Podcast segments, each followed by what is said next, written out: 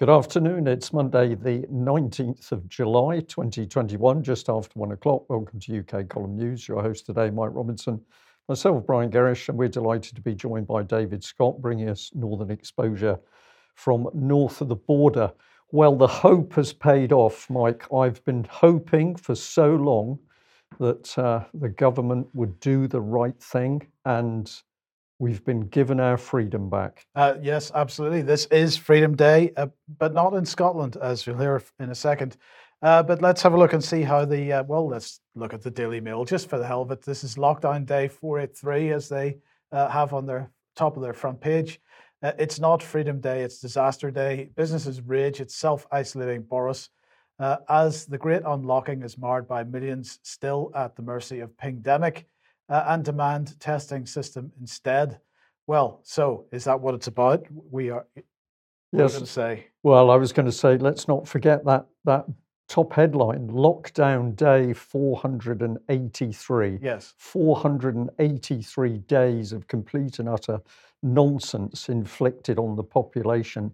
And we're only now starting to see people beginning to say, no, we're not having a having any more of this. Um, so they're calling it Freedom Day. They're saying the lockdown's lifted, but at the same time, they've uh, ramped up the uh, number of so called pings by the NHS Test and Trace app, which means that, of course, in fact, it's still locked down for many, many people.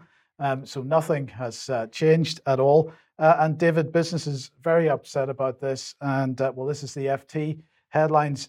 Uh, FT headlines a bit misleading. Delta variant sparks worker shortage across UK businesses. Uh, I'm not clear what the Delta variant has to do with it because the Delta variant hasn't set the policy. No, uh, the policy and the administration of the policy is what's happening here. Uh, it is ruled by experts, and the experts' wonderful software systems, uh, which have served us so well. So, the Delta variant of coronavirus, they write, is wreaking havoc in industry with more than 700 workers at the UK's largest car factory self isolating, and business groups warning that some companies are missing 20% of their staff. Now, these are obviously people who are healthy. These are not people who are ill. These are people who are at home because the government has told them to be at home. Labour shortages have hit factory shops and warehouses with workers pinged by the NHS COVID app and told to self isolate for 10 days if they've come into contact with an infected person. And of course, an infected person is also a new term. It means someone who has a positive test. It doesn't mean someone who has any symptoms. And of course, it wouldn't be, it wouldn't therefore qualify as a case. Um, indeed. And so over the weekend, we had the complete nonsense of Boris uh, self isolating or not self isolating. He said, first of all, he wasn't going to self isolate, then he was going to self isolate because, of course, Sajid Javid apparently tested positive. So the number is now 1.7 million. I think on Friday's news we said it was 1.6 million. I think it's gone up over the weekend to 1.7 million people that are now self isolating. Um, and of course, the COVID app is uh, front and center of that issue. We'll come on to that in one second. But in the meantime, today being Freedom Day, uh, there has been, uh, there, there was uh, a protest announced for today, no more lockdowns in Parliament Square. Um, so we have a little bit of video here. Now, this was taken um, earlier on today at about 11 o'clock, so not everybody by any means uh, was there uh, yet because it was due to start at midday. Um, still a reasonable turnout nonetheless, Brian, and the usual wide range of flags and other banners appeared as the as people started to gather. Um, and we'll see in a second uh, that the, there is a bit of a police presence, but most importantly, um, it looks like the uh, the traffic has been severely disrupted disrupted in, in London this morning. Yeah, that was clearly the case. The traffic had been stopped on one side of the square, so I can imagine that uh, that was causing some reaction. Um, so yes. Uh, well, I was going to just say, looking at the people, I know the weather's good, so they're all in t-shirts but you just get an impression these are very calm, I'm going to use a, a, a naval expression, well turned out people.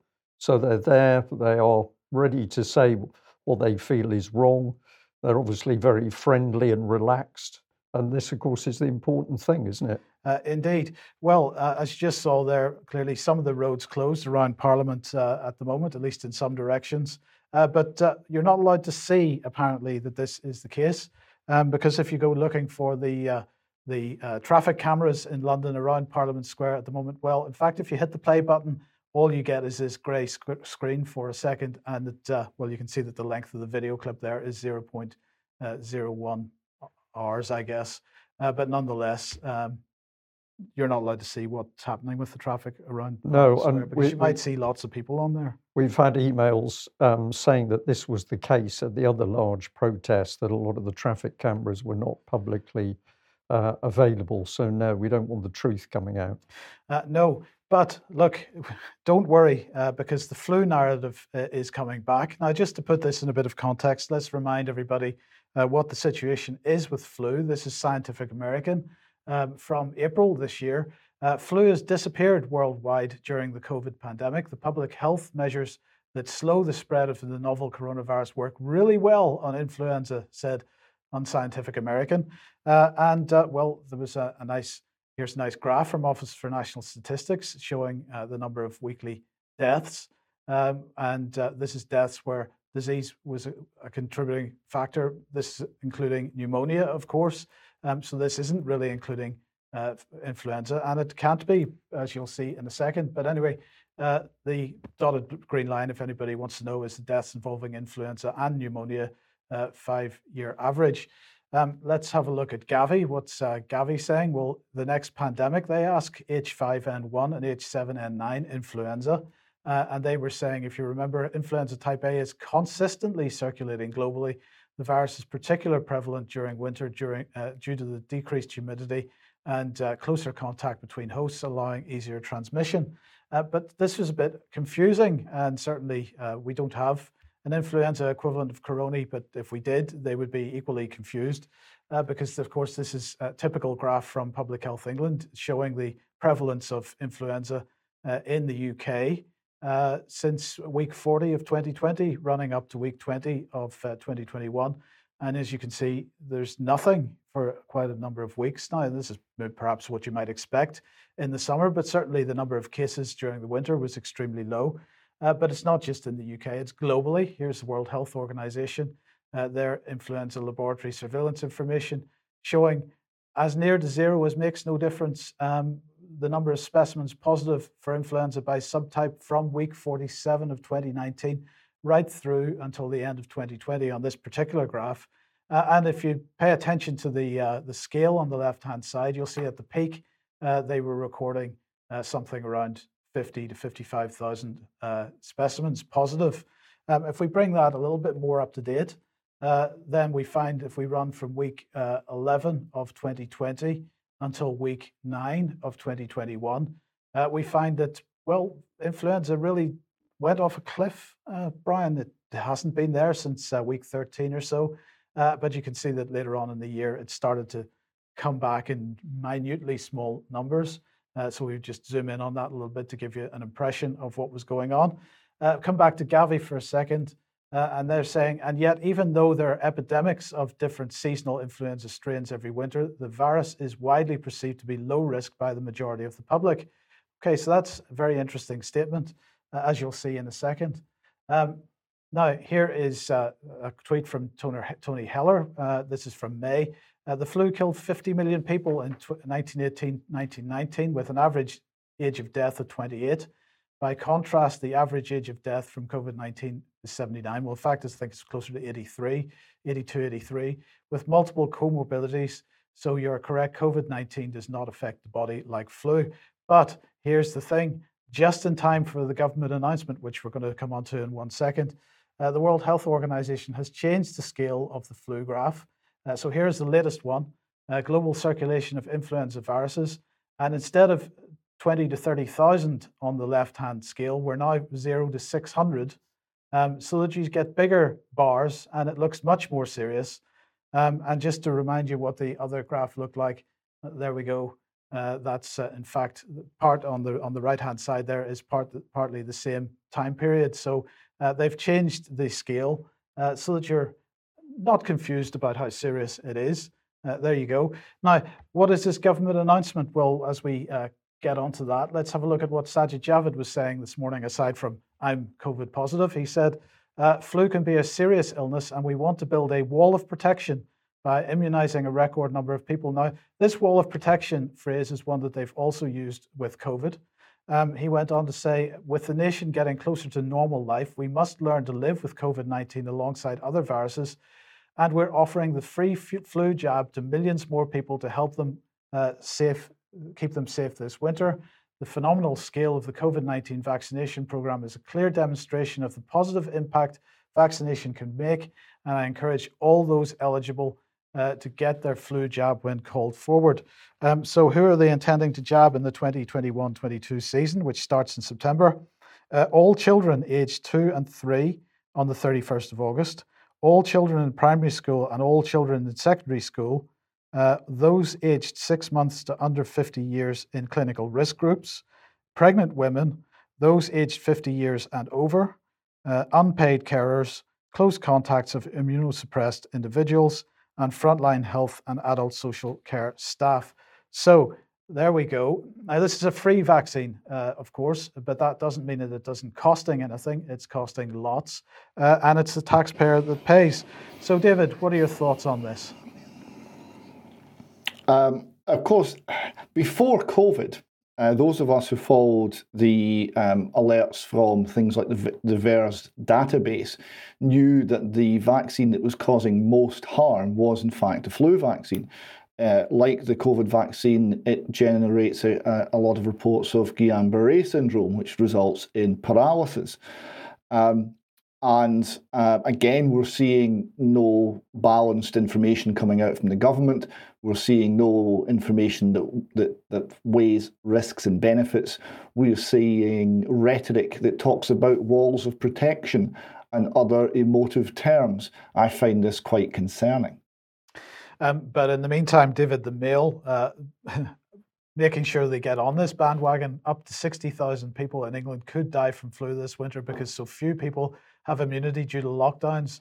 Warren's report commissioned is, by Patrick Vallance. This is this is this is the catch twenty two of the lockdown. This is so.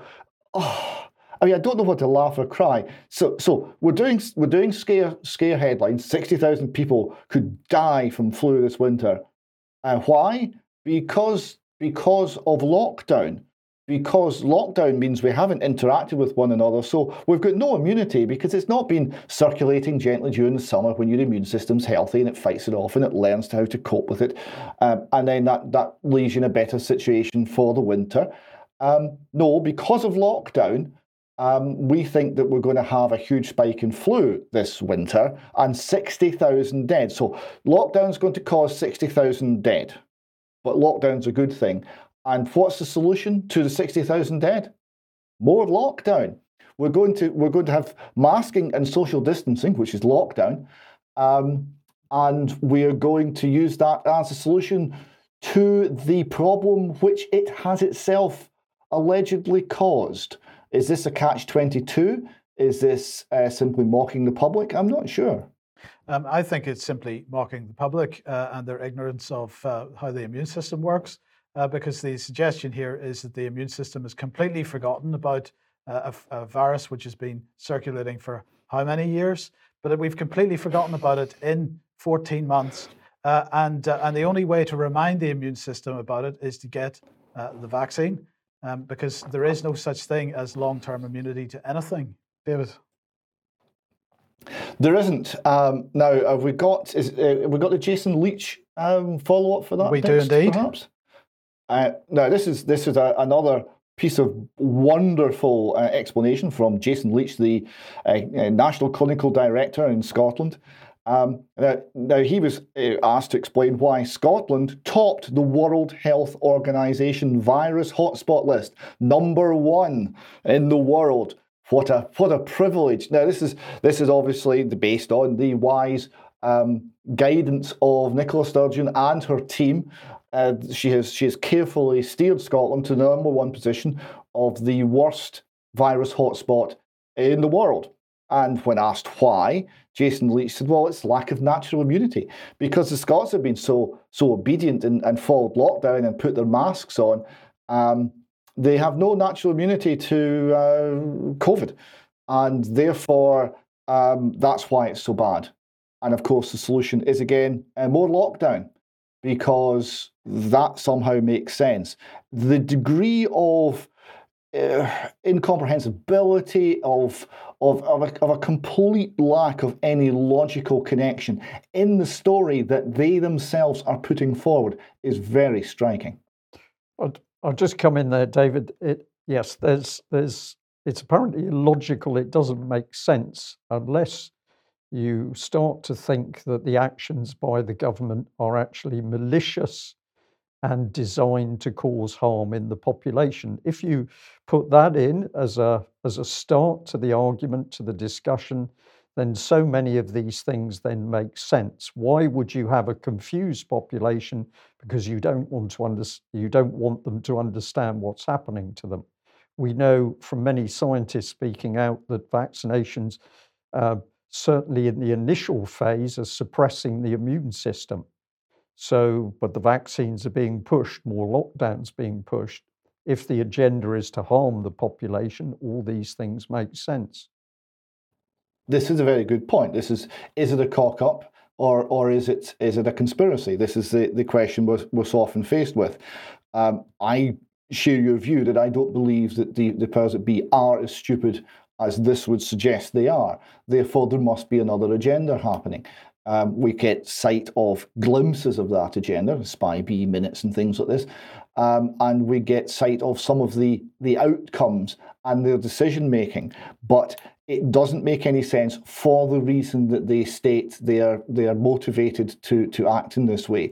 It does make sense if we're talking about uh, a removal of long established rights, uh, of closing down travel, of closing down society in some ways, and making us all much less free. If that were the um, the agenda, then the the decisions we're seeing here would make sense. Yeah. Um, okay, let's uh, let's move on to the NHS app then, uh, because uh, fantastic news this morning. Uh, 55 million people have refused to download the app so far. Um, and uh, that means that, uh, of course, although there are now 1.6, uh, 1.7 million people uh, isolating because of test and trace, um, it certainly it must be among the 10 million or so that have. Um, so, well, maybe they've only got themselves to blame, but nonetheless, uh, the, the, government is very excited about this news. Um, the app's COVID 19 vaccination status service allows users to easily show their proof of vaccine, uh, which will help people to travel abroad start returning to workplaces, which uh, actually it isn't, uh, and uh, attend large scale events as we cautiously proceed with the roadmap.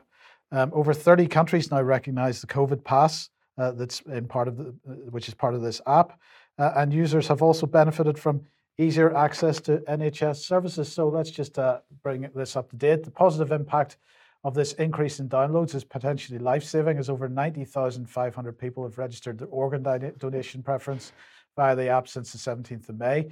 Uh, this is over five times more than the month of April. Well, that's uh, uh actually amazing because I thought we were in an opt-in, or sorry, an opt-out situation at the moment. So the presumption was that you were opted in. But anyway, well, I was just going to say it's amazing that it's potentially life saving with people giving their organs. Yes.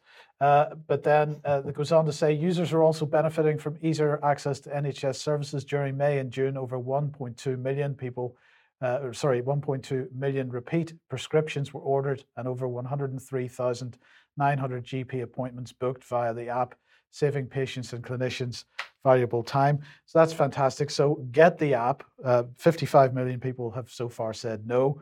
Um, and uh, but the government really wants you to get the app. Uh, but perhaps we should look at it in the context of this. And it is a shame that occasionally we have to say the Guardian does a good job, but in this case they have. Uh, huge data leak shatters the lie that innocent need not fear surveillance. So what are they saying? Billion billions of people are inseparable from their phones. Uh, their devices are within reach and earshot for almost every daily experience, from the most mundane to the most intimate. Few pause to think that their phones can be transformed into surveillance devices, with someone thousands of miles away silently extracting their messages, photos, and location, uh, activating their microphone to record them in real time. Such are the capabilities of Pegasus, the spyware manufactured by NSO Group, an Israeli company, uh, the Israeli purveyor of weapons and mass surveillance. Yet in the coming days, The Guardian will be revealing the identities of many innocent people who have been identified as candidates for possible surveillance by NSO clients in a massive leak of data. Uh, without forensics on their devices, we cannot know whether governments uh, successfully targeted these people, uh, but the presence of their names on the list indicates lengths to which governments may go to spy on critics, uh, rivals, and opponents. Um, so let's just have a look at what uh, they're saying here. These are the main attack vectors uh, through SMS, through WhatsApp, through iMessage, but also the possibility of th- through some kind of unknown vulnerability in the phone. Um, and uh, once installed, Pegasus can theoretically harvest any data from any device uh, and transmit it back to the attacker. And that includes SMS, emails, uh, WhatsApp chats, uh, photos and videos. Act, uh, they can activate the microphone, they can activate the camera, record calls, GPS data, calendar, and contacts books. Now, there's a few caveats on this, or a few things to note on this. many people think that WhatsApp, Telegram, and so on are end to end encrypted, which they are. But of course, if the government can get access to one end uh, of the uh, the conversation, uh, then they can see the contents unencrypted. So if they can get control of your phone, then they can see what you're typing in. They can see what responses you're receiving, um, and uh, that has always been the much more likely attack vector than than to have some kind of man-in-the-middle attack or some kind of backdoor uh, onto uh, WhatsApp's encryption or Telegram's encryption, and so on. Now, on the iPhone, uh, iMessage is certainly vulnerable to this. Uh, but uh, of course, iPhone, Apple in recent uh, months has uh, made it obvious when your microphone is switched on by switching on a, uh, a, a, notification that that has happened. whether this can get around that, I don't know. But anyway, the UK said the Guardian in the UK, the whistleblowers, detractors uh, argued breezily that spying was what intelligence agencies were supposed to do. We're, we're assured that innocent citizens in the Five Eyes alliance of intelligence powers, comprising Australia, Canada, New Zealand, the UK, and the US, were safe from abuse. Some invoked the dictum if you've done nothing wrong, you've nothing to fear. Uh, the Pegasus project is likely to put an end to any such wishful thinking. Law abiding people including citizens and residents of democracies such as the UK, such as editors in chief of leading newspapers, are not immune from unwarranted surveillance. Uh, and Western countries do not have a monopoly on the most invasive surveillance technologies. We're entering a new surveillance era, and unless protection is put in place, none of us should be is safe. But anyway, you know, it's not just editors in chief; it could be anybody, and there's still some questions to be answered over uh, the ability of the Advertising State Standards Agency uh, authority, sorry, to uh, uh, to link a private email address with the UK column. Uh, in my case, so we'll find out what's going on there in the next few days. I hope it. Here is NSO Group, Cyber Intelligence for Global Security and Stability. NSO creates technology that helps governments, agencies pre- uh, prevent and investigate terrorism and crime uh, to save thousands of lives around the globe. Uh, so here are their customers, uh, law enforcement entities, the military, intelligence agencies. They've got 60 customers in 40 countries. Uh, but uh, we don't have to worry because five customers were disconnected from the system following an investigation of misuse since 2016. Uh, and five customers we discontinued engagements with due to concerns regarding human rights. And so that was an estimated loss of revenue for this Israeli company of $100 million. So that's really impressive that they've done that. Uh, but nonetheless, uh, they, of course, exactly the same way that the British government is attempting to use uh, the same issue to justify the uh, online safety bill and the absolutely draconian censorship that that's going to bring in. This company is attempting to justify its activities in the same way. So, uh, this is a solutions impact testimonial. During COVID 19, NSO's tools were essential for the exposure and capture of a ring of pedophiles. so, David, um, is it any wonder that people don't want to download the NHS app uh, because you're inviting government onto your phone? Um, now, in this case, this is taking it a step further because they're coming on without invitation. But why would anybody want to do that? Well, quite. Uh, a couple of comments on, on that last segment. Firstly, if we've got something like 10 million people signed up for the app and They've got 1.6, 1.7 million actually pinged and self-isolating. That's that's one in six. If everyone had signed up, it would be 11 million. This is this is incredible. It's crazy. And and the other thing is, uh, yes, if you've nothing to hide, you've nothing to fear. Joseph Goebbels, 1933. Yes, indeed. Okay, if you like what the UK column does and you would like to support us, then please head over to ukcolumn.org forward slash community. uh, and there are options to join us there. We very much need your support, and that would be much appreciated. Indeed. Um, and uh, also share our material on the various platforms. We're on brand YouTube, on Rumble, on BitChute, on Odysee, uh, and uh, on Twitter and Facebook as well. Uh, and just a brief reminder that uh, although there's a, a, demonstration happening in London today, uh, there's another big one happening on Saturday, the 24th, which is coming Saturday at 1 p.m. Worldwide Rally Rally for Freedom World Ivermectin Day. It's in central London. Details to be announced. Um, and uh, details will be announced on the Stand Up X website, I'm sure, in due course. Yeah, and massive support required for these things. Yes.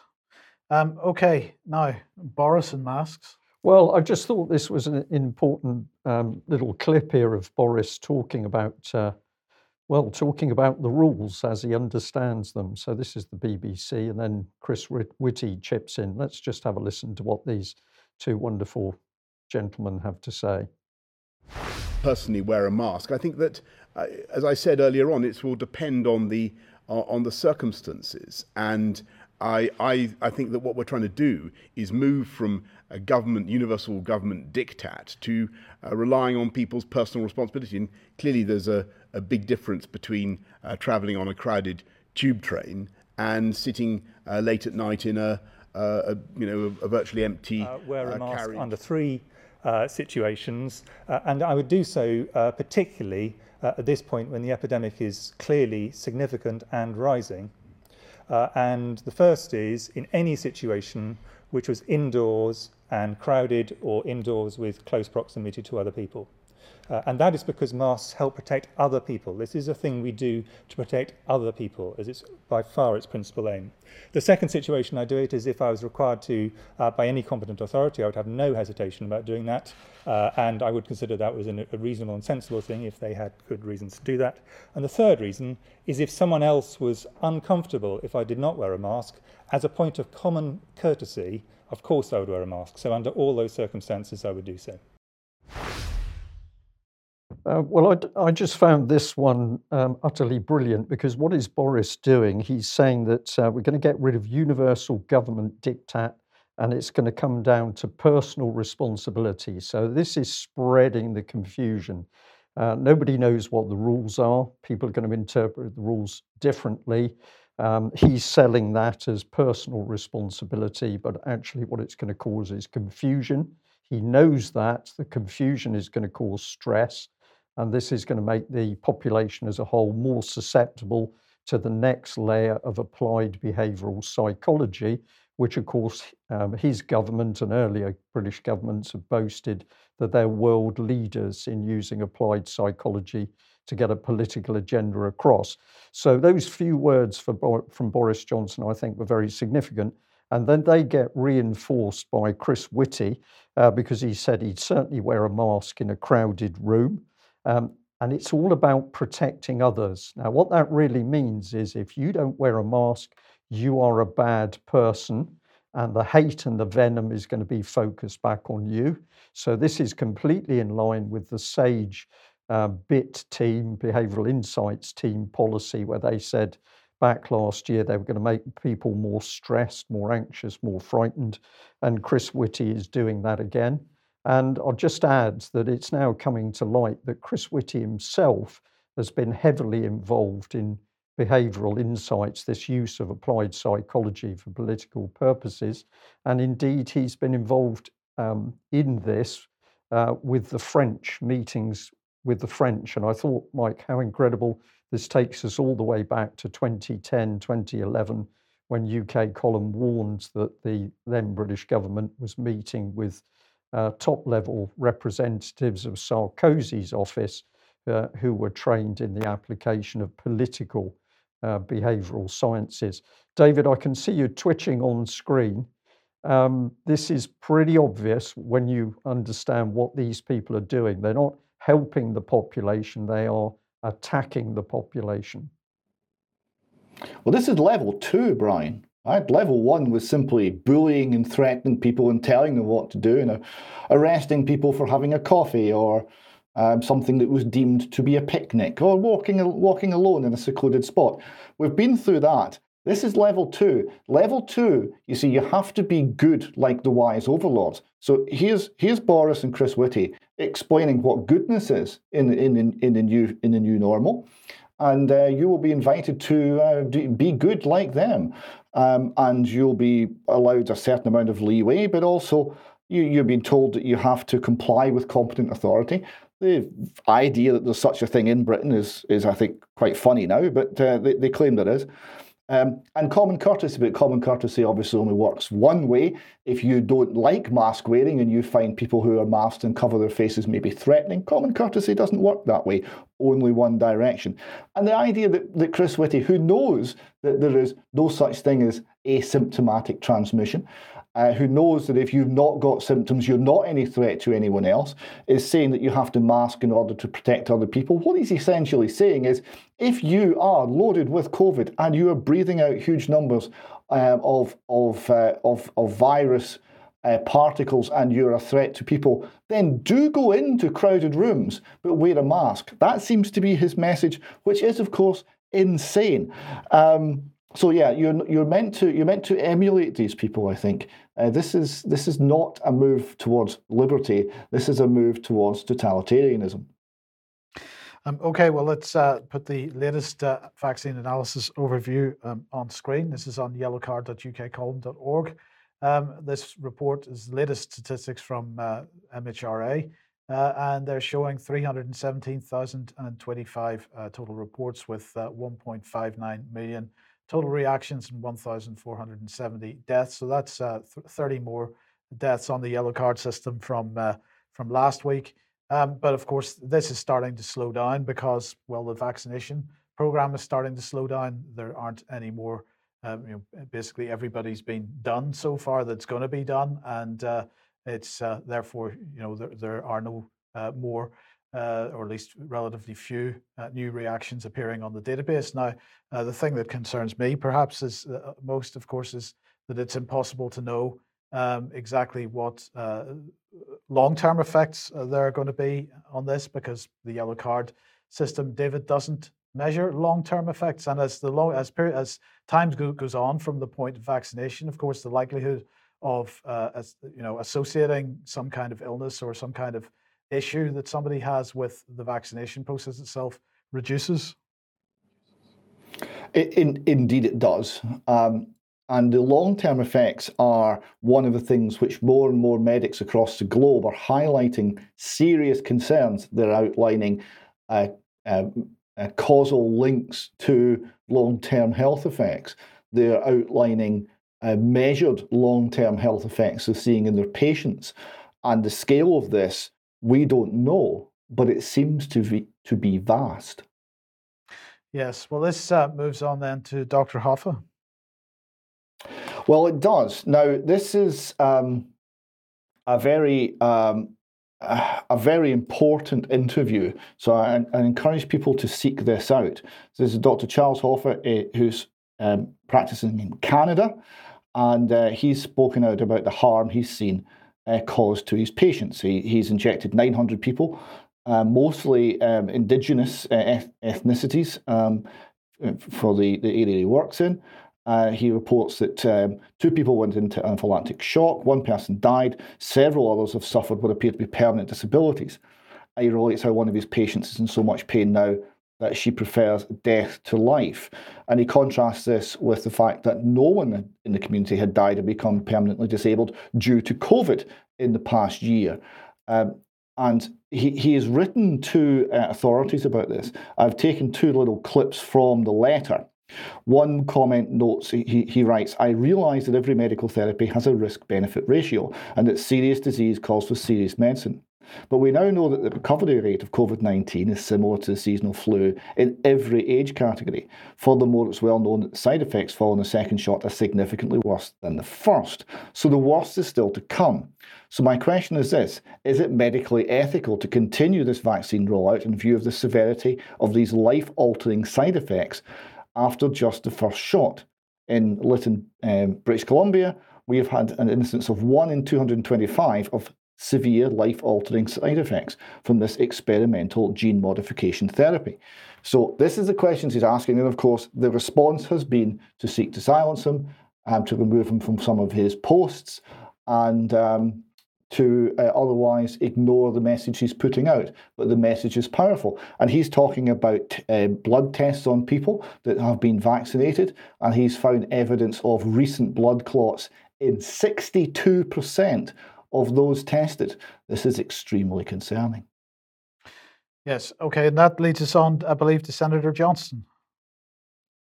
Yes, again, Senator Johnson from the United States. Um, who is an accountant, so he's happy looking at numbers, and he's looking at the numbers and he's he's he's finding things to be concerned about. Uh, the response is not reassuring. This this is the CDC's early warning system on vaccines. It's been up and operating for 31 years. It's called the Vaccine Adverse Event Reporting System. Do we have this up yet? It's coming up.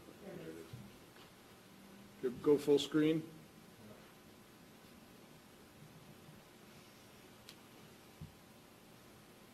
So what the first chart shows you is just a bar chart showing the, what the VAERS has reported in COVID deaths since the vaccine first began, began administered. And, and as Dr. Risch and Dr. Ladapo pointed out, there are these reactions that are clustering around the first few days of receiving the vaccine, I think you heard that from the group here, their symptoms started almost immediately.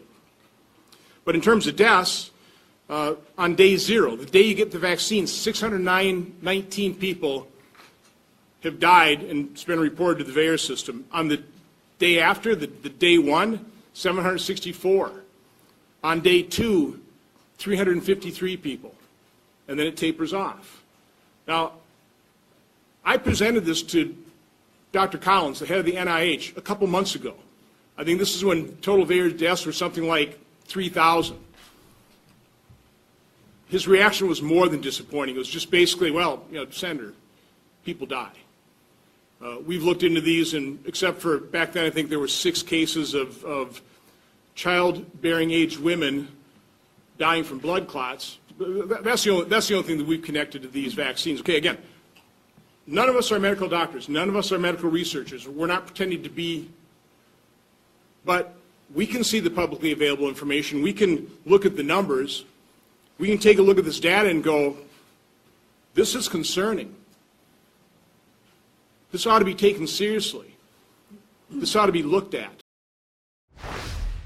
David, the first thing that uh, springs to my mind is uh, he's the VAERS uh, data is at least able to show that information. The MHRA's data, we have no way of knowing at what point uh, deaths occurred uh, because that data is not made available by the MHRA. So we can't say that X number of people died one day following uh, vaccination. This is very true. Uh, perhaps uh, some of our audience would like to write to the MHRA and encourage them to release this information. It does seem vital. And the, the tendency to, in the UK, conceal the information and in America to simply not react um, is not respond to what is clearly concerning. We talked last week about uh, the, the, ish, the issue of um, spontaneous abortion, miscarriage. Uh, in women who were pregnant in, in the first trimester and who received the vaccination. And it's just been ignored um, and I, I, feel that at some future point we're going to have uh, some inquiry into this that's going to say, well, the system was blinking red, and and by a whole series of unfortunate events, we simply we simply ignored the warnings that were there. Um, th- this is not good enough. There, there are many people speaking out, both qualified uh, medically and, and simply concerned and looking at the figures and responding rationally to the information that's, that's, that's at hand. And there's more than enough people speaking out. There is no excuse for people like uh, the, the, the uh, uh, Ms. Rains, the, the head of the MHRA, of, of pretending not to be aware of the issues, of continuing not to investigate the areas of sizable concern and of not communicating to the public the real risks involved. Um, and I've seen uh, uh, this slide doing the rounds this morning. So this seems to have come from a presentation given by the uh, Food and Drug Administration. Yes, it, it seems to be genuine. Uh, it's certainly circulating on the internet, and it's a list of uh, side effects of COVID 19 vaccines Guillain Barre syndrome, acute disseminated encephalomyelitis, transverse myelitis, encephalomyelitis, uh, convulsions, seizures, stroke, uh, anaphylactic shock, acute uh, uh, myocardial infarction, and on it goes, um, including death, including pregnancy and birth outcomes. Um, this is the level of severity that uh, we're talking about, where people are not killed. They, they are uh, far too often suffering life altering uh, medical problems. Now, I, mis- I may have misunderstood it, but I did see the video clip that that came from, and the, was, uh, the guy was giving a presentation. He seemed to uh, only show that slide for a fraction of a second, and it did seem to be that he hadn't intended to do so. Well, it may be, uh, though the, the whole um, presentation seems to be available now on the internet, um, but it's it's quite a it's quite a striking list. Yes. Okay. So where does that bring us? I think this is still. This this comes to yeah. the BM. Yeah, there's BMJ here. Um, again, we're seeing more and more uh, medics speak out. Um, the the tendency initially was anyone who spoke out was threatened and was sacked or was found himself without a job uh, and was intimidated. But we seem to be seeing some people overcome this um, and speak out um, in official um, uh, organs like the BM, the, the, the, British Medical Journal. So this is an opinion piece. COVID-19 vaccines for children. Hypothetical benefits to adults do not outweigh risks to children. There's no need to rush to vaccinate children against COVID-19. The vast majority stands little to benefit, and it is ethically dubious to pursue a hypothetical protection of adults while exposing children to harms known and unknown. This is a very powerful statement to be in a, in a journal like the BMJ. Um, still ignored by the politicians, but one wonders how much longer uh, calls like this can be ignored by Mr. Whitty, Mr. Johnson, and Nicola Sturgeon.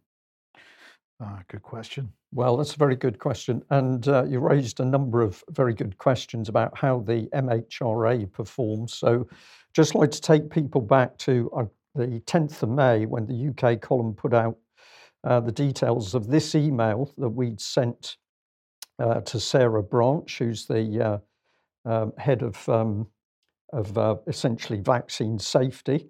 And we came in uh, with the basic facts um, that uh, to date, as, as of the run date of the 29th of April 2021, this is to do with the yellow card system, there had been the figures that we've got on screen. So the, the data sum was 757,564 COVID 19 vaccine adverse reactions, and at that stage, 1,102 fatalities.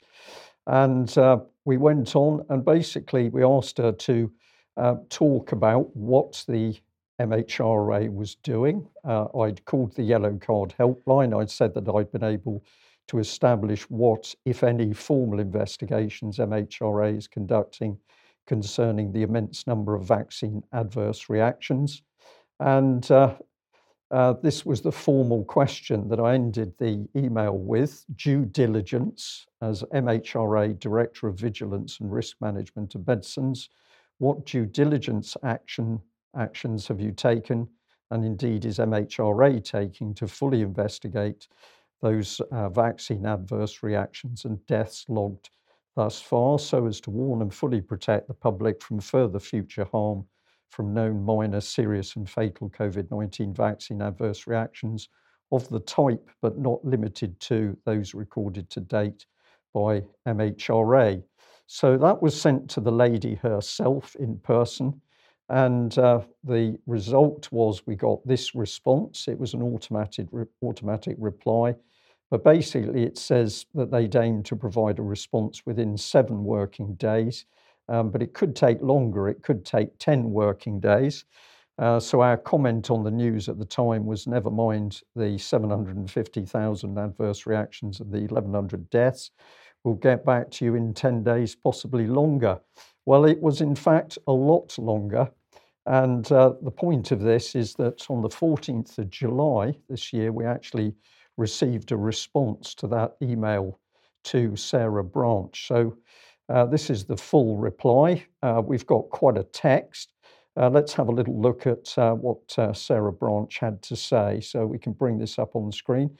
So if I summarize this a little bit, we've got many paragraphs where Sarah Branch is saying what the MHRA claims to do.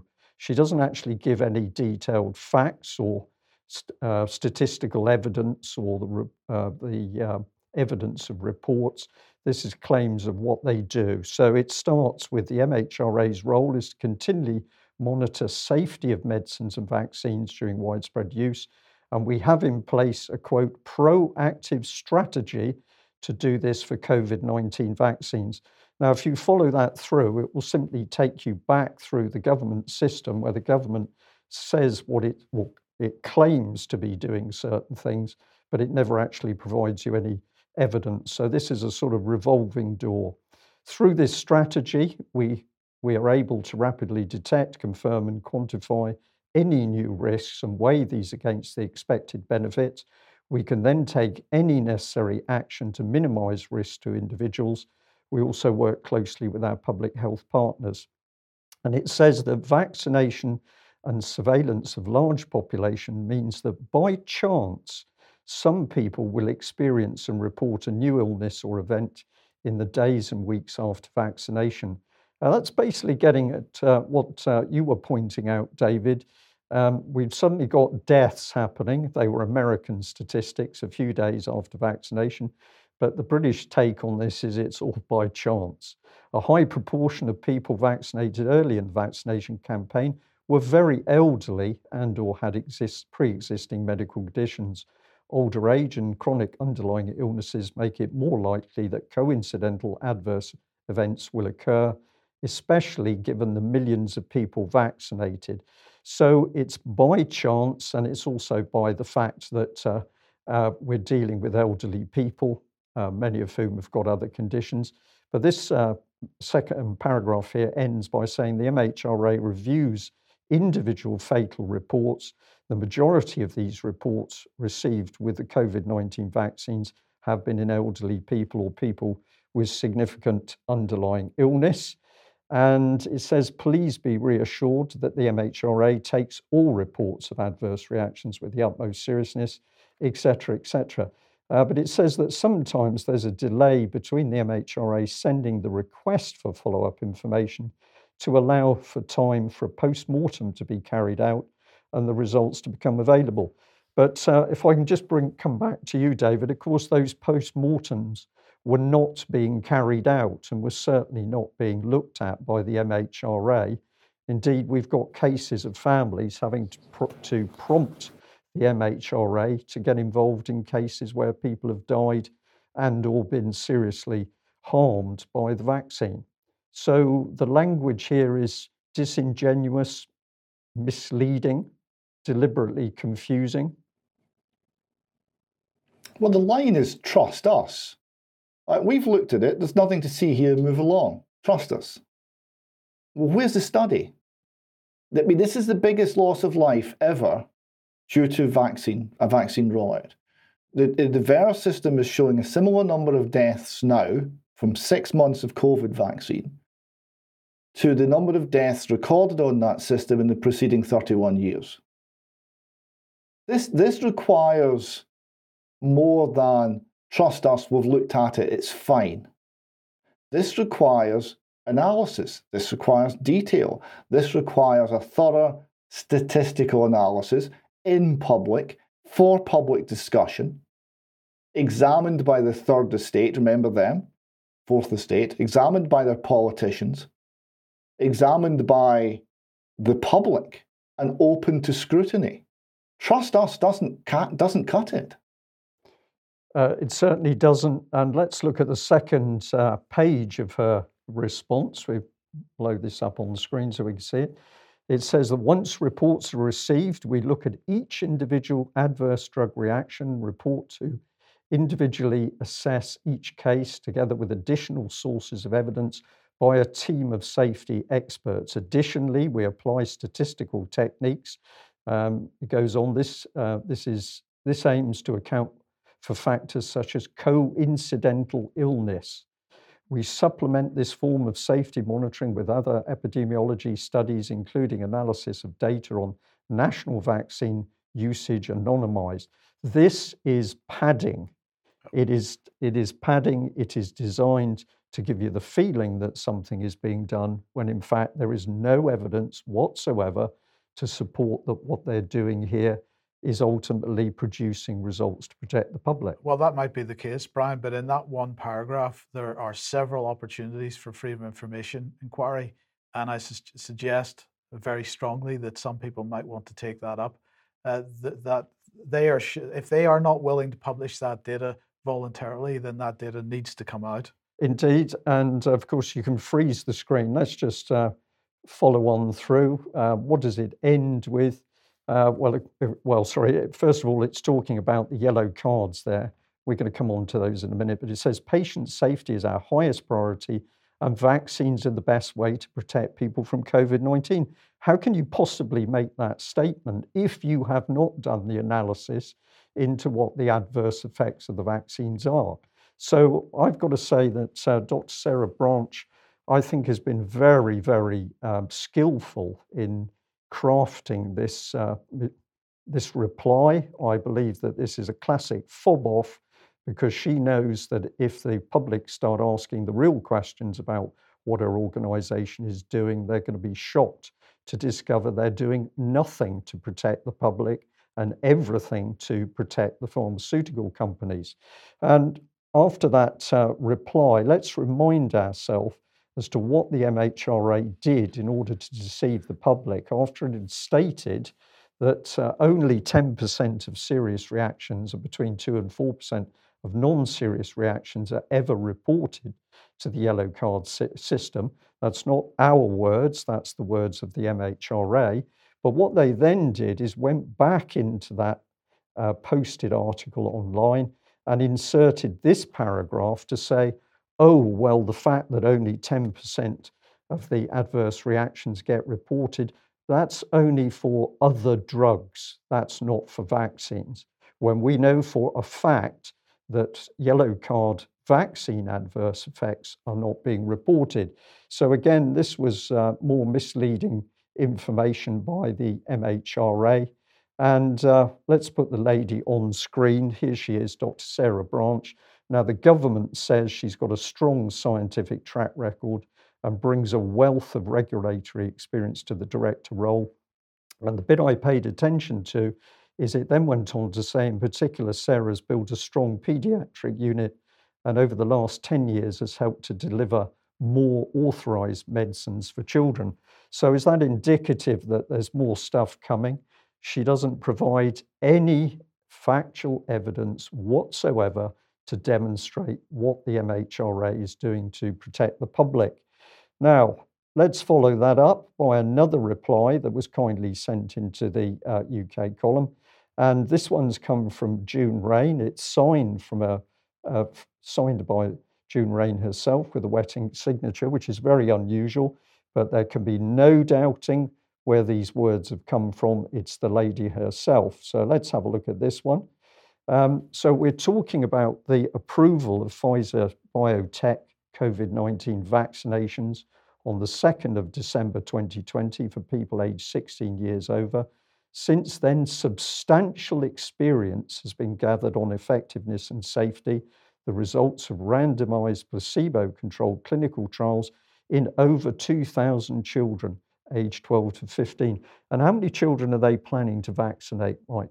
Millions, mm. millions of children, but we've tested it on 2,000. In fact, it's less than 2,000, as we'll see in a minute. Uh, but basically, the data, it says that the data on the safety of the vaccine in the 12 to 15 year olds has also been reviewed carefully. Uh, no new adverse events were identified, and the safety data in adolescents was comparable with that seen in young adults. I think this is very clever wording because it says no new. It's not saying there isn't any, it says there's no new. And if we follow this through, it goes on to say that they've sought independent advice from the Commission on Human Medicines and its Paediatric Medicines Expert Advisory Group. And uh, it ends by saying there's a broad range of considerations to take into account which go beyond the regulatory role and remit of the MHRA. Uh, what that's really saying is don't blame us, the regulator, it's the government. And uh, this was uh, the last part of the letter.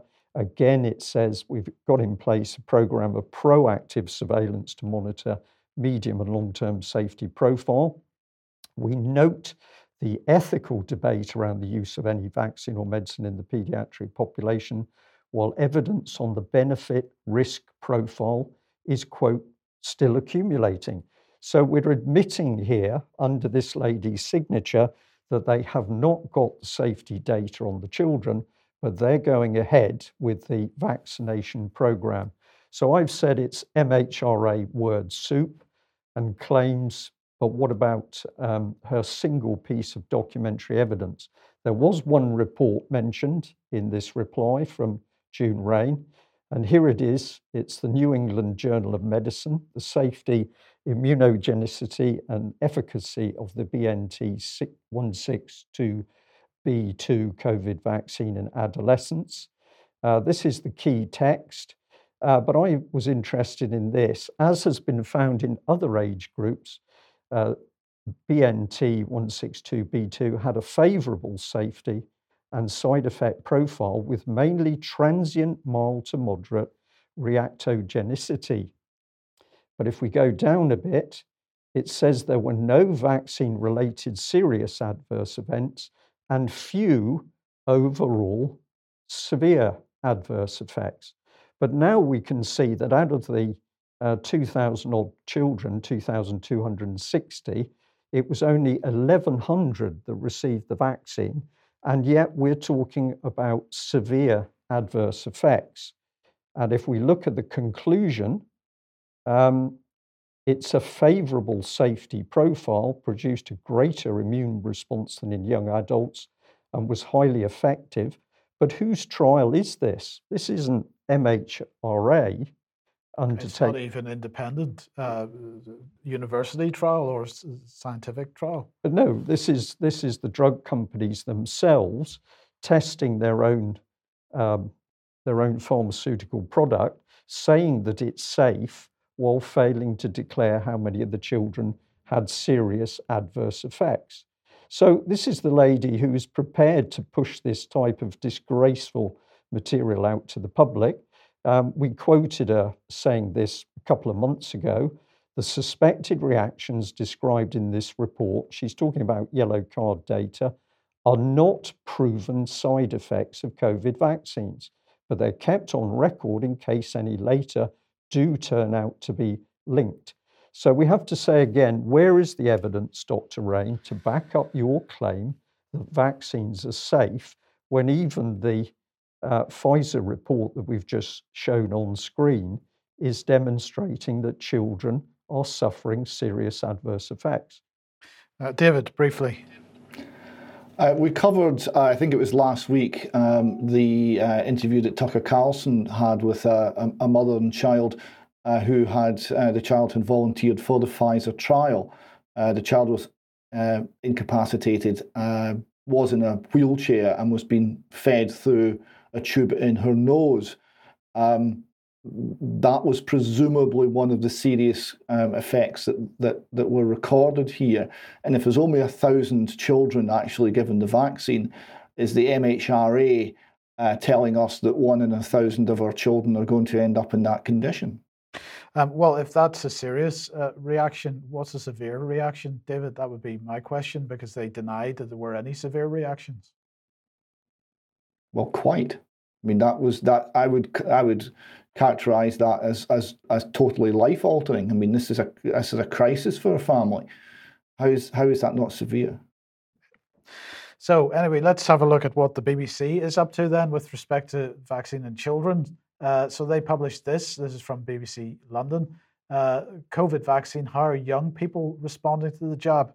And they had a young guy uh, presenting the information, but they started off with a couple of quotes from uh, a couple of ladies, uh, young, uh, I guess, in their teenage years. Uh, it was just a natural decision for one to get the vaccine, and the other one said it was the only way that they could see out of the pandemic. So, anyway, here's the journalist, Jamie Morland. he came down from London to Eastbourne to visit his grandparents, first time in a very long time, he said. Um, but uh, he was very impressed because uh, uh, 56% of 18 to 24 year olds in England have already received their first dose. Uh, and so he's looking forward to younger people uh, b- being able to access their first dose as well. Um, and uh, well, they, he asked a question um, because he was taking questions from apparently the public. Um, and the question was, why would you take an experimental vaccine? Uh, and the lady he was speaking to was Professor Beata Kampmann, from uh, who's a vaccine expert. They said, um, and uh, Beata seemed to say they're not. I mean, didn't seem to say it. She did say it. They're not really experimental now uh, because they've been fully approved. Uh, so this was the case. This is what the BBC presented. Uh, now, if you remember, the UK column in the past has been criticised for not fact checking certain things uh, by fact checkers. And of course, when we find that, when we look at how they criticize uh, our facts, we find that they're wrong. But anyway, that's neither here nor there. The point is here the BBC doesn't seem to have fact checked this uh, statement before it went out. Let's just remind ourselves exactly what the situation is with the va- vaccines uh, in this country. So, this is uh, published in August 2020. It was the consultation document on changes to human medicine regulations to support the rollout of COVID 19 vaccines. And it said this uh, COVID 19 is the biggest threat this country has faced in peacetime history, really, uh, which is why the UK government is working to a scientifically led step by step action plan for tackling the pandemic, taking the right measures at the right time. Effective COVID 19 vaccines will be the best way to deal with the pandemic. It's amazing how the language and the rhetoric here is seen in those MHRA letters that uh, you received, Brian.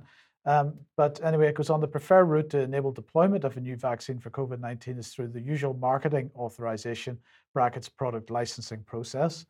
Uh, but a temporary authorization of the supply of an unlicensed vaccine could be given by the UK's licensing authority under Regulation 174 of the Human Medicines Regulations a COVID 19 vaccine would only be authorised in this way if the UK's licensing authority was satisfied there is sufficient evidence to demonstrate the safety, quality, and efficacy of the vaccine.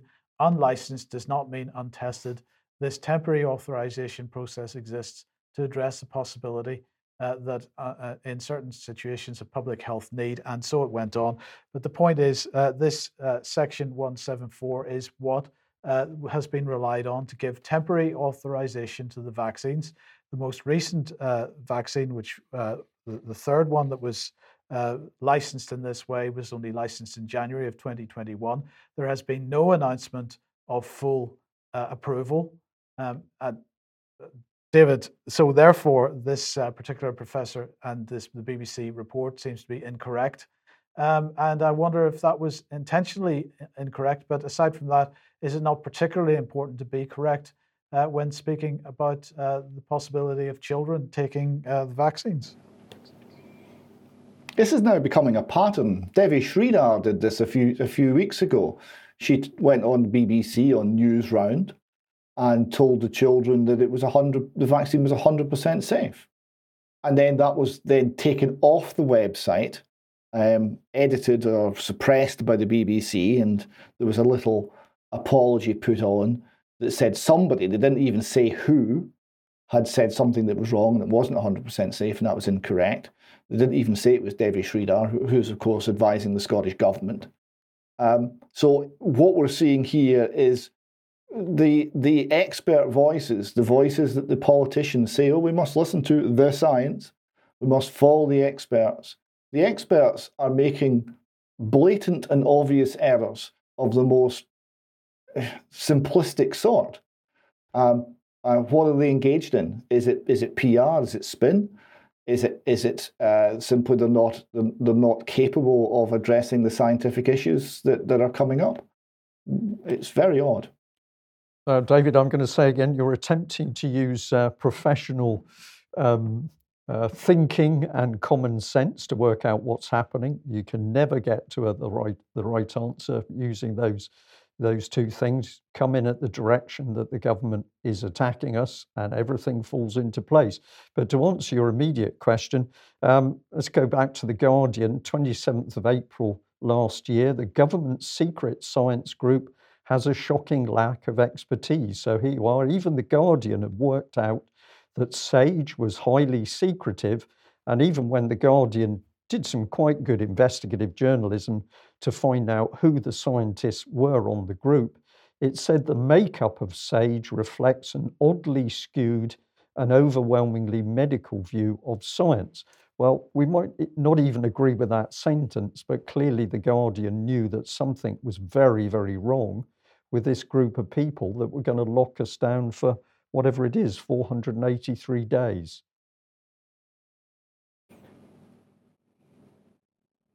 Well, this is this is the thing. Um, there, you need to understand where the advice is coming from. You need to understand the world view of the people given the advice. If they're communists, if they're interested in totalitarian government, if they do not value the individual, if they see only groups, if they think that state intervention is necessary in order to um, achieve their view of the great utopia that is to come, then that's significant. That's going to skew the advice. These people have to be open to scrutiny, to questioning and they're not. It's all secret, it's all hidden. When one of them was asked about her communist tendencies, she got very indignant with the interviewer and said, I'm, I'm a scientist, my political views have nothing to do with it. That alone, that statement alone, should invalidate her and should get her the sack because that statement alone shows that she's either being deceptive or she doesn't have the sense that God gave her when she was born. Okay. So where does that take us? Mary Jane Newman, David. Right. This this young lady here uh, flew from Ireland to her native New Zealand. Um, she's uh, essentially a, a, a, a, she's interested in wellness, health, uh, well-being, and and and and modifying your lifestyle to increase all of these things. She's a, professionally she coaches people in these areas. So she's she's someone who's thinking out of the conventional box. She got home to New Zealand and she found that New Zealand had changed. We have a little video. I'm Sam Bailey, and joining me on the show today is a very courageous individual, Mary Jane Newman, who is sharing her shocking experience of what happened in a New Zealand managed isolation and quarantine facility. What happened when you first arrived in New Zealand? Yeah, this is when things started to really change. Um, I mean, when I first arrived in the country, it was it was also very apparent that the New Zealand I left was not the New Zealand I had returned to. When I arrived, um, uh, particularly in the facility that I was being um, quarantined in, which was the Sudima Hotel in Christchurch by the airport, you are given uh, uh, some paperwork that they ask you to complete once you've been shown to your room. And I looked through the paperwork, and uh, one of the pieces of paperwork was consenting to having everything that you are having delivered to the hotel searched. So, yeah, I was just like, oh wow, that's quite full on because this is my private things that I'm having delivered. And if I want to have those things, I need to consent to having my things searched. Now, I wasn't going to be having anything strange delivered, it was just going to be foodstuffs, but still, it is an invasion of my privacy. However, one of the other pieces of paper that you have to sign is consenting to have this, this PCR test on day three and on day 12 of your stay. Um, and I just didn't sign the paperwork. I believe it was within 24 hours of handing back that paperwork that I started to receive um, knocks on my door asking me about why I was not consenting to the test.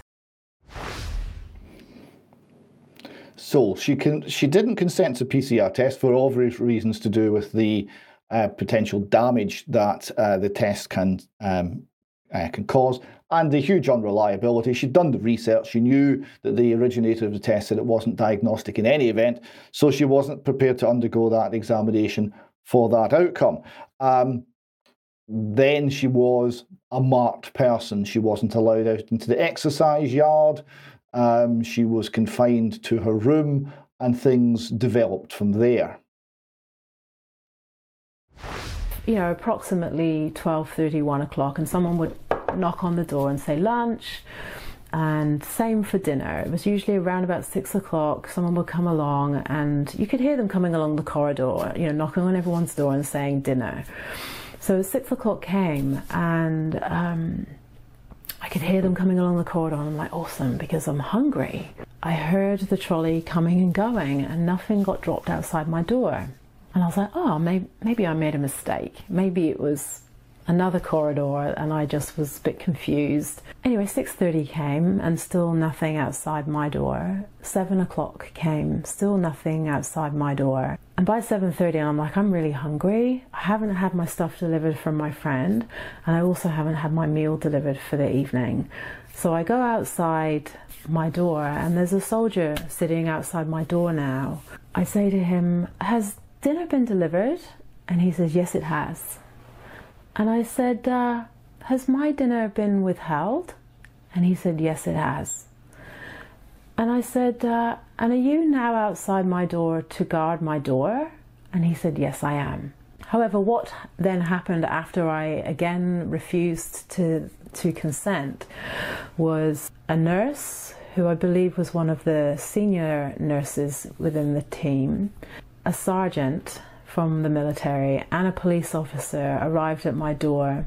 So basically, I was I was given I was given a couple of choices. I I consent to the PCR test, uh, and if I don't consent, then I I get moved to a, another room in the hotel, which is even more confined, or I run the risk of being arrested and deported. So the outcome of this was she was put in uh, essentially an isolation wing where she wasn't allowed out of her room. Uh, this was a wing that was uh, reserved for people who had COVID. She was the only person there, and of course, uh, she was entirely well. Her stay was extended from 10 days or 14 days, uh, as it was at the start, 14 days, I think, to 22 days. Um, and uh, right up to the last day, she didn't know if she was being released. when she finally was, even that was quite strange. Anyway, thankfully, the person who did come up um, was a very friendly, very helpful member of the, the military team that were there. Um, and as we walked down through the hotel corridors, he was asking me some questions about my time and it became very apparent very, very quickly that he and probably most other people had absolutely no idea that I had been kept in that room without being able to go outside for the entirety of my time in there. Because he said to me when I described it, he said, That's solitary confinement that you've been kept in. And I was like, I know. He said, I thought you were allowed outside, you know, escorted with, with a soldier. And I was like, no, I said, I haven't been allowed outside since I arrived. I said, I wasn't allowed to cross the threshold of my doorway. And he's like, Wow, he said, that is solitary confinement. He said, We don't even do that in our military training. And I was like, I know.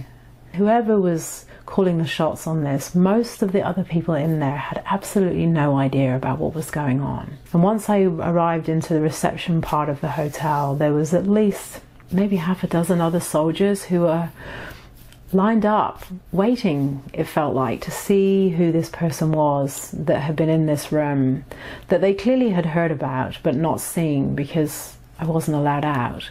Um, and members of the hotel staff, you know, approached me and were like, Merry Christmas, Mary Jane, and I had no idea who they were. It was just the most surreal experience as I left the facility.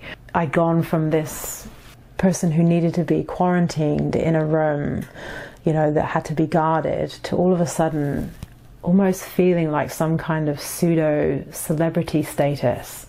Um, not that it, not that I felt like a celebrity, but it was just all of a sudden I was just this thing that was on show, here she is. She's the one. Felt just weird and odd and sick in some way. Um, it's just like, yeah, this is the one that we've punished. Mm-hmm. Here she is. You know, she, hasn't she done well? So, uh, any form of resistance, any form of personal autonomy over your body, any form of uh, decision that you might make over what medical treatment you have is viewed as non compliance. And non compliance, in this case, uh, equaled food being withheld, solitary confinement for 22 days uh, in, a, in a single room, no adequate exercise, um, and a military guard, all to intimidate uh, and other uh, minor irritations to, dis- to disrupt your, your equilibrium as well. Um, this is uh, New Zealand in the 21st century, Brian. Incredible, isn't it? The uh, Commonwealth, let's describe it as one of Britain's Commonwealth countries, where, of course, uh, freedom and democracy and justice and equality for all of the, are the key tenets, except when uh, COVID appears on the scene. I wanted to just say that that lady telling her story in a very calm, uh, measured, and quiet way um, but actually, what she's talking about, as you've you've highlighted, would have had huge impact on most people to be locked in a room where you don't know who's in control of you. Somebody can deny you food. Somebody who could put a soldier outside your door. Um, this is worse than um, the Soviet system because at least people in the Soviet system knew what to expect from their government. But we've, we've got a New Zealand government which stands on a world stage talking about equality and gay rights, etc., etc. But the reality is that they are the complete, complete opposite. So this, this, in my mind, always makes what's happening worse than if we point a finger at Stalin's regime or the Nazi regime or the Soviets, um, because this is done by men and women in uh, suits in warm, quiet offices, as that famous quote goes. Um, right. Look, we're abs- sorry, David. Go ahead. It's, and it's also happening in the UK. Uh, uh, more on that next week. Um, okay. Well, look, we're right out of time, but I just wanted to to finish with uh, this. Uh, and this is MoLogic, uh, and they are a leader apparently in uh, in lateral flow testing. Um, well, they have, as you can see there, published today uh, an update. MoLogic, MoLogic has become a social enterprise after acquisition by social impact funders and investors. Guess who that might be? Come on, Mike. Uh, well, it's none, none other than George Soros and uh, Bill Gates. Uh, so, a group of philanthropic funds and investors led by the Soros Economic Development Fund, with support from the Bill and Melinda Gates Foundation, is today announcing the launch of Global Access Health, a social enterprise that will seek to expand access to affordable state of the art medical technology through de- decentralized research, development, and manufacturing uh, in and for the global south. Uh, the group has financed the acquisition of MoLogic Limited, a world leading innovator in the development of lateral flow and rapid diagnostic technologies, including tests that can help combat tropical diseases such as dengue and COVID 19.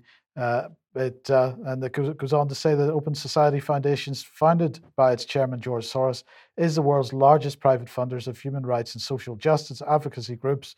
The Soros Economic Development Fund, established in 1997, pursues impact investments that are aligned with aligned with Open Society's broader mission, uh, and currently holds 35 investments totaling 300 million dollars. So, David, just very briefly. Uh, we intend perhaps to uh, expand uh, our test and trace uh, and the, the, success of test and trace with 1.7 million people self isolating uh, to every part of the world. Well, it's been such a success because then we can have nothing happening in any business anywhere on the globe uh, unless the little uh, screen on your phone says it can. What a, what a unique way of controlling the population that would be.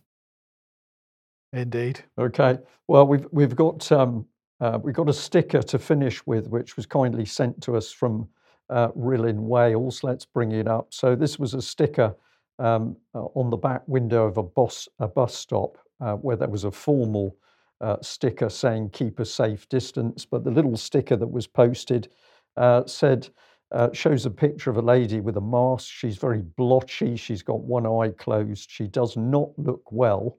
But that lady is saying to a, another person, it means that it's working, um, obviously talking about the vaccine. So, pretty powerful little sticker. And it does seem that these uh, stickers that are appearing all over the place are a very good way to get very simple, accurate messages across to the wider public. Uh, of course, stickering should only be done in an appropriate way. Yes. I think it's very important that we say that. Very important indeed. Um, yeah, go on. Have you got something else? I, I, was only going to encourage people to make those phone calls, send those emails, put in those freedom of information requests, and challenge what you can now see unfolding.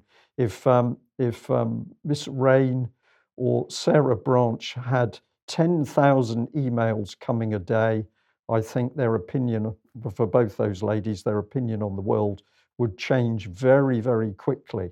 Um, we have done our bit from the UK column. It's up to our audience to react as they think appropriate. But such an easy thing to do get those emails going and challenge this uh, particularly vicious system. Um, I'll just say uh, a massive thank you to Drew from Let Me Look TV for the footage uh, from London at the beginning of the program. We're going to be back in a few minutes uh, with some extra if you're on the UK column uh, live stream. Uh, and otherwise, we will see you as usual, 1 p.m. on Wednesday. Yeah. Bye bye. Bye bye.